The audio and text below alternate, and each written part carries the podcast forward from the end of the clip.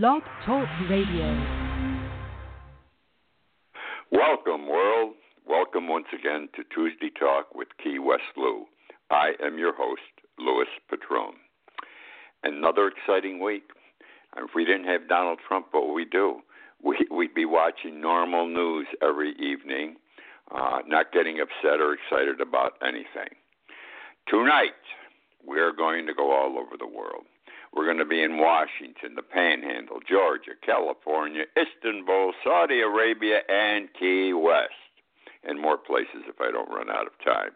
Let's start tonight with what happened uh, in the lawsuit involving Stormy Daniels and the president.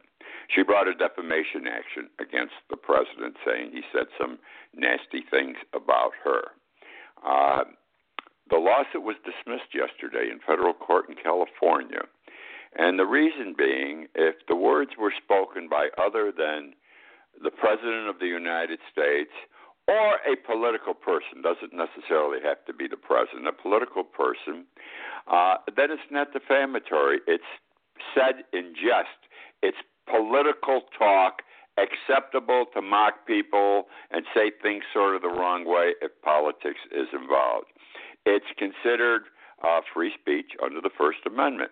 And under that defamatory exception, the president got out of this lawsuit.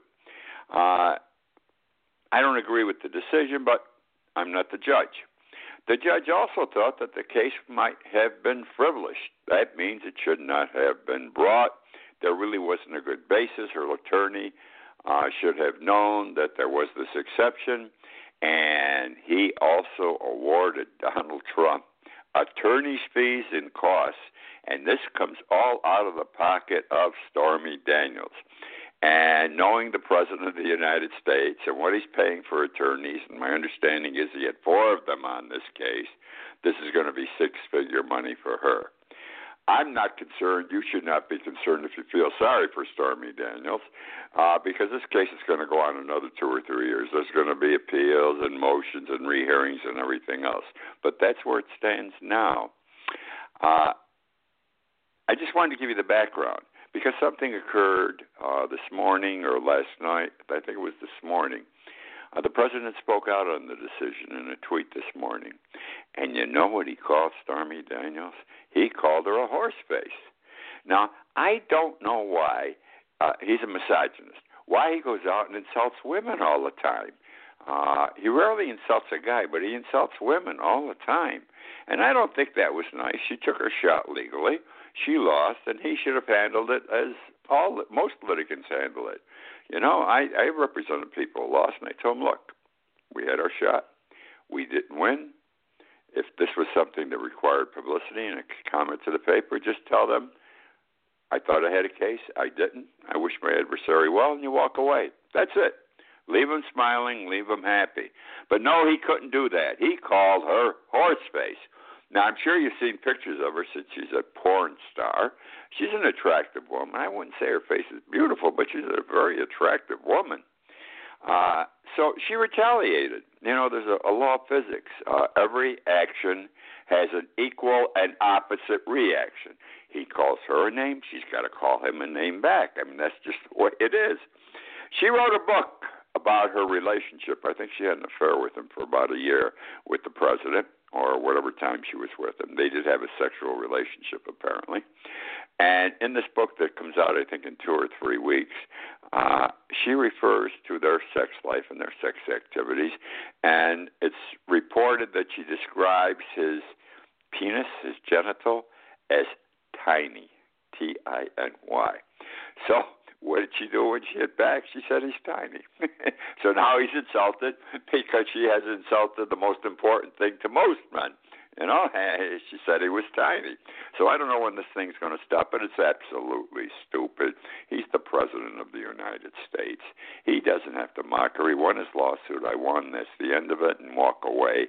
Don't throw this crap out. You just aggravate people, and you make yourself look like a horse's ass, Mr. President. And someday I hope you, you realize what you're doing because I've got to believe that someplace inside of you there is a better you. Now, let's get into Michael. Michael, Michael, Michael, this hurricane. One of the most horrendous hurricanes ever to hit the United States. we knew the hurricane was coming. The government knew the hurricane was coming at least a week before, six, seven days. It's a five. It's going to be a four. Then it's going to be a five. And it's going to hit. It's going to hit as a four. It hit as a five. We had warning. The president was on national television a few days before. We know it's coming. We're prepared. We've got money. FEMA was on. We're ready. Everybody's ready. Where the hell is everybody? People are complaining in the panhandle here in Florida and in Georgia. Where is help? They are without food and water. It is a major crisis. Food and water. Food, water, shelter, electric power. They don't have it yet, okay? They don't have it. Uh, let me tell you, so you this all comes into play here. They had the time. They knew it was coming. They're experienced. They've had enough enough uh, hurricanes, FEMA. My God, they had Katrina in New Orleans. They had to learn a lot from that. Sandy two years ago. They had to learn a hell of a lot about from that one. And they had Irma here, which I thought was a big one, till this thing hit up here in the Panhandle, Michael. And they had to learn from that one.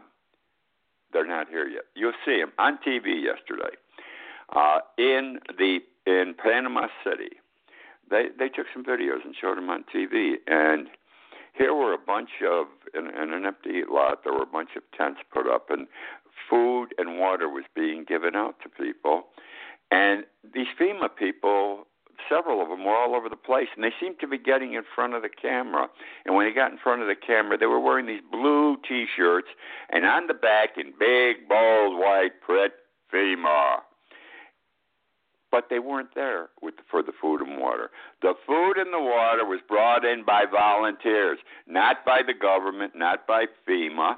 And these people who came in from all over the country set up food, these food tents.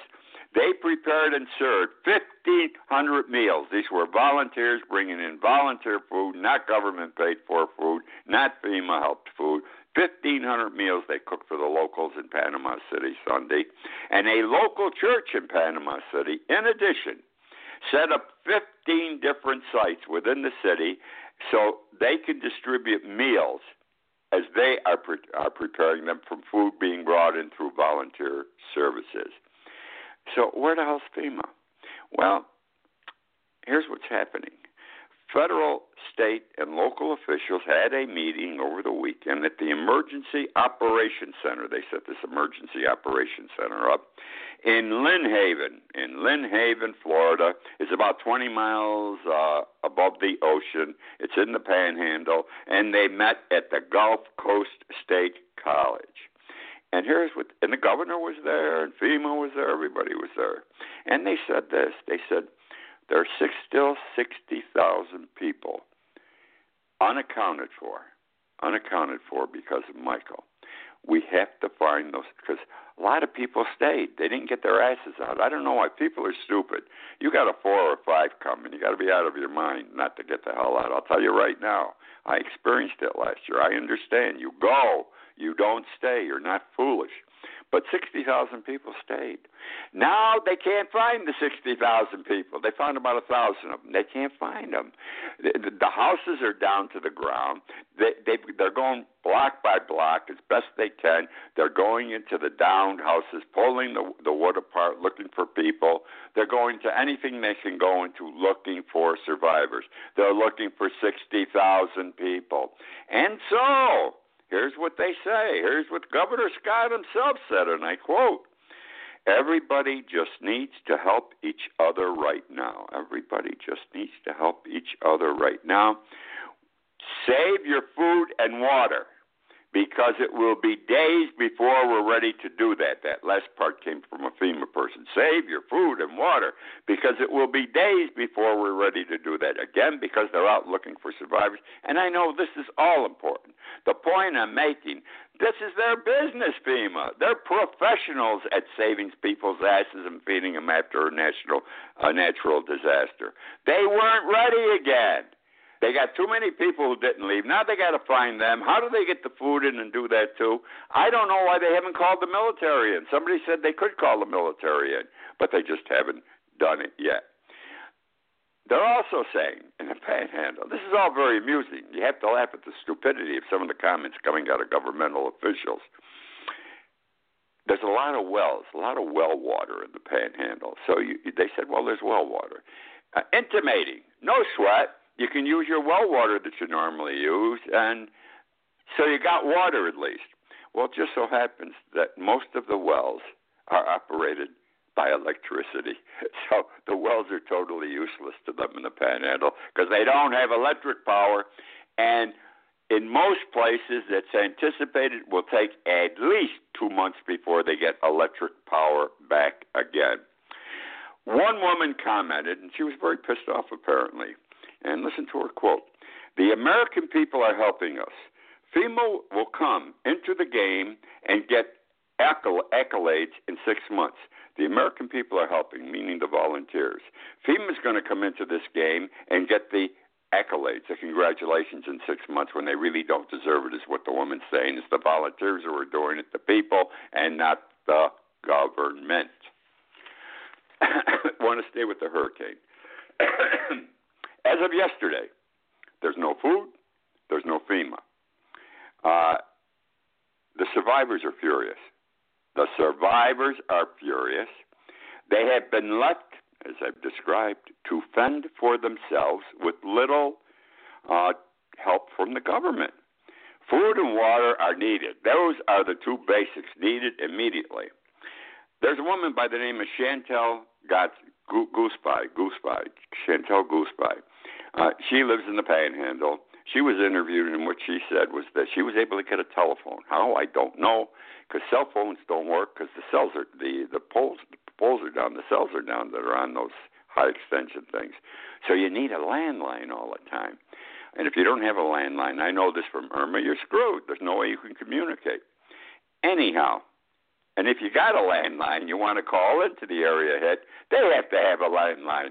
And we were when I was in Birmingham, we got a landline but we couldn't reach anybody in Key West because we we know we knew no one who had a landline. Anyhow, she finally got a telephone. She got a call through to FEMA in Washington. Chantel says we need help. You know what FEMA told her? Call the Red Cross. She called the Red Cross. You know what they told her? Call 211. She called. Um, this is funny. This is serious, but it's funny. She called 211. It was a state of Florida help number for whatever your problem is. And she says, nobody could help me. She said, I told them, we were not getting help. We need food, water, anything.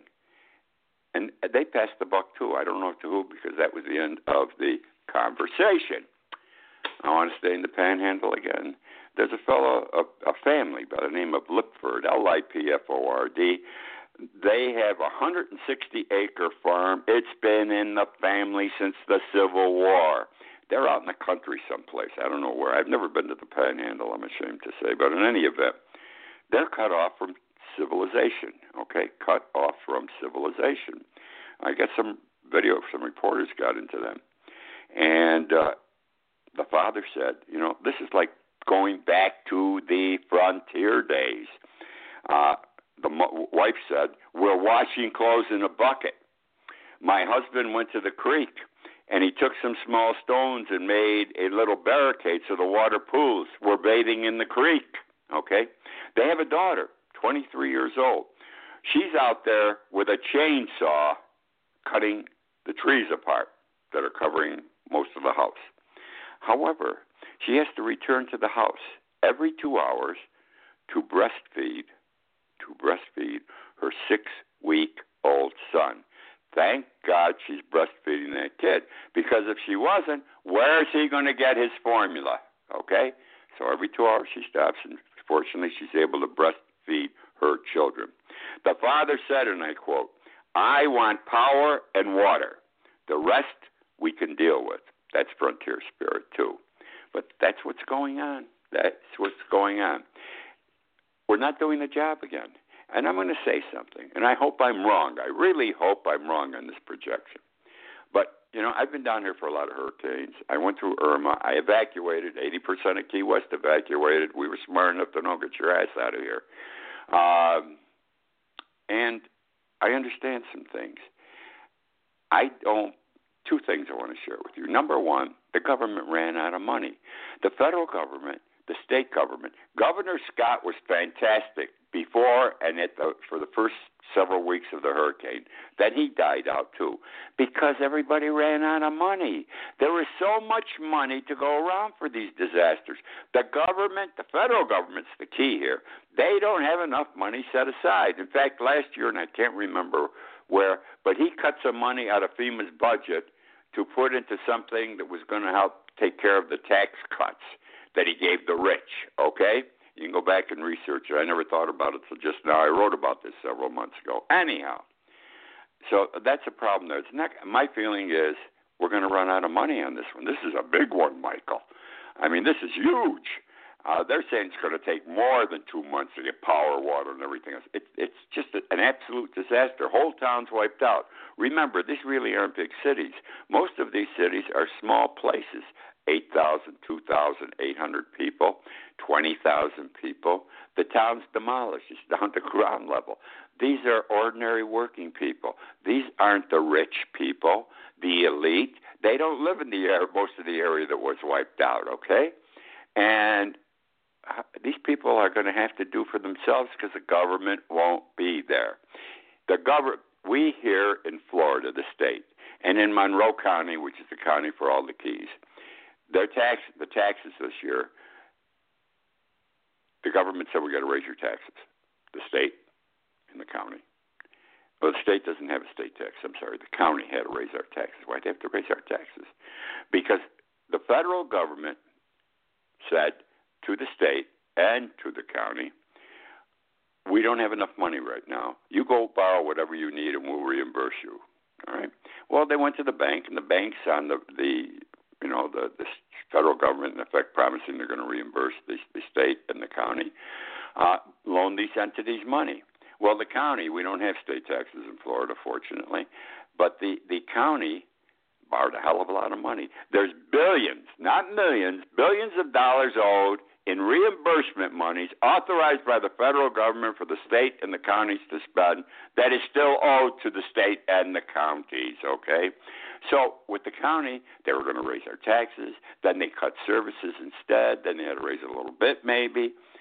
Terrible because the federal government ran out of money. What are they going to do with uh, the results of Michael? I mean, they still haven't paid off and it's over a year, okay? Another example of how this thing running out of money. I am the only one seems to be talking about money during this thing. The cure, the remedy for a hurricane, it doesn't happen right away. It takes time. It takes time to rebuild a home. It takes time to fix the roads. It takes time to fix the power system, the power grid. It takes time to get the pipes back in place so you can flush your toilets. You got sewage. All this takes time. Now, here it is. We are 11. We are. I'm sorry, 13 months since Irma occurred. Irma hit here on September 10th. This is October 16th. We're, we're what? We are 11 months and one week. Okay. Uh, past Irma. You would assume everybody's living in a house now and everything else. No. Today and tomorrow, sitting in front of the Key West City Hall is a bus. It says Rebuild Florida Bus. Rebuild Florida Bus. It's a bus belonging to a state organiz- a state agency, and it's uh, the Florida Department of Economic Opportunities Rebuild Florida Mobile Registration Bus. Why is it here? because people still don't have their homes built. They're living in tents. They're living in muck trailers. They're living in wood shit houses that they put back together from the damaged uh, wood that they had uh, from the houses that went down. Trailers that still in, are in, in proper operation. And the state knows, everybody knows, we still have a lot of people who aren't living properly because the government ran out of money. And so now they're coming here. They're going to do bureaucracies here. They're going to take information, et cetera, and hopefully, as fast as possible, to start getting some money in so these people can have a home again, a roof over their heads, and live normally. I want to get into politics a little bit here. Millennials, the young kids. The Democratic Party is relying heavily on the millennials in this election. They think they got the college kids all spirited up and they're going to come out and vote. Uh, and they're, they're out there getting them to register like crazy, uh, which I think is a good thing because I, th- I think it's another eight or twelve years. The millennials, today's millennials, the 18, 22 years old, they're going to be the biggest voting bloc in this country in ten years. Right.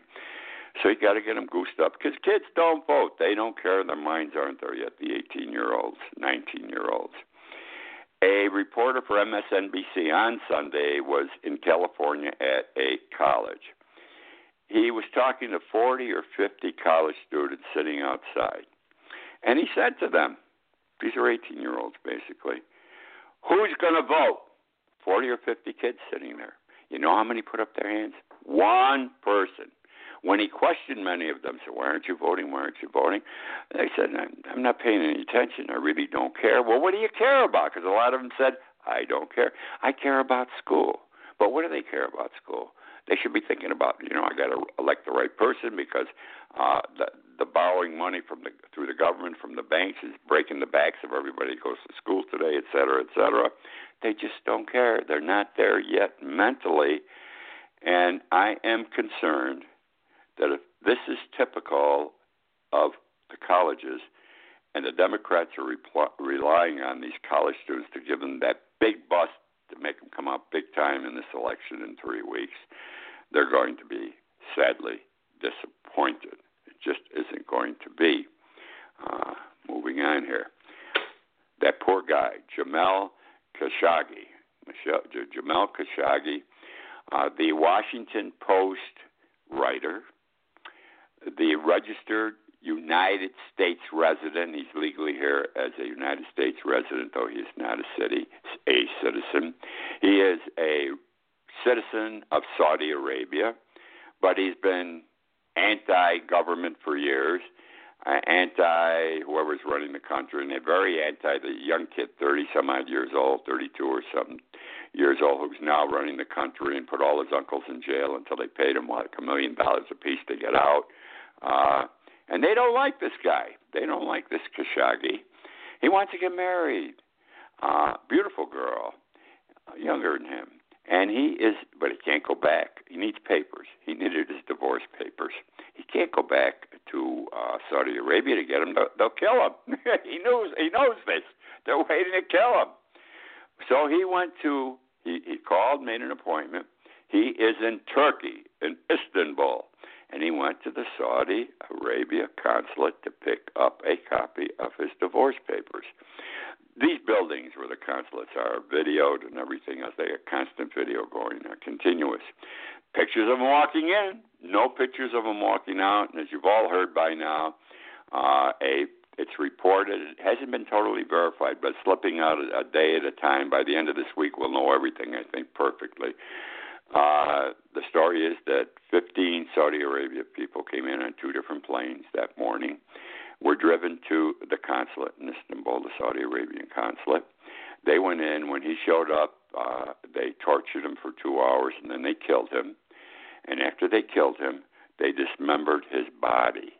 They cut his body into pieces and they put the pieces in the empty suitcases they brought in and then left. There's pictures of them leaving with the suitcases and got on the plane and went back to Saudi Arabia. Well, you can't do this. I mean, this is disgusting, period. I don't even have to tell you it's disgusting. It's sick. Trump's not that pissed off. I don't think he's pissed off at all because Saudi Arabia is our friend. Remember how they treated him when he went there after he was first elected? You would think you would have thought that the Pope was coming or the Lord himself was coming. The way they treated Trump. Remember they gave him this big gold piece of jewelry heavy around his neck. Uh, he danced with them. He waved the sword in the air with them. And when he was being driven through town, there were crowds all over the streets, and huge pictures of Donald Trump were being flashed on the side of buildings. Big deal. They knew how to appeal to his ego. Well, he says, What do you want me to do? What do you want me to do? It's a question of money. We have 125 million or 110 billion rather, or 110 billion dollars worth of contracts uh, for work uh, for military equipment. And if I do something about this or get involved, they're not going to do this business with us. Then Boeing, Raytheon, all these companies are going to lose. They're going to lose jobs. Well, the first thing he doesn't tell us, and I'm sure he's aware of it, none of these are actual legal contracts. Some of these go back to Obama's time. What happens is Saudi Arabia signs a letter of intent. There's no legal binding to the letter of intent unless it's turned into a contract signed with by both parties, and they say they're going to buy this stuff. Rarely do they do. It's probably about 25 billion that'll be spent in the end here. Uh, but he doesn't want us to lose that money, and that's more important than whatever they did. Now we, we've lost character here. We've we've we are acknowledging that someone did something cruel, but it's cruelty without consequences. This is wrong. There's a total indifference to the rights of this man who was killed. And in any event, we have indifference on the part of Trump, it seems to everyone, when human rights uh, come, comes into play.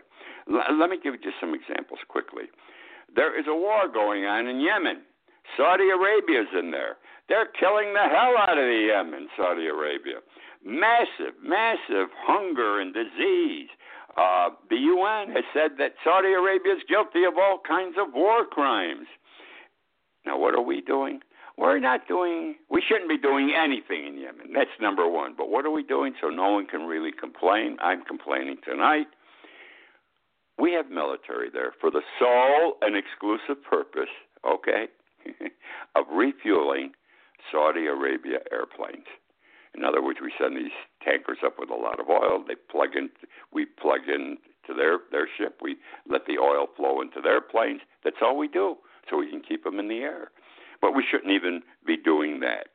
Uh, Mir- Myanmar, Jesus, it's an ethnic cleaning. There's a group called the Rohingya, R O H I N G Y A. Their villages are being burned. The Saudi Arabians are involved in Arabians are involved in this thing.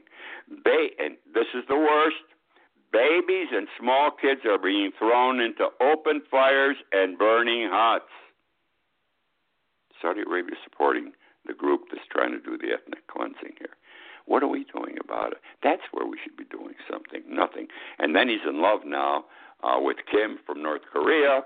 Uh, they're buddies, and he believes what Kim tells him, who's done nothing for us so far.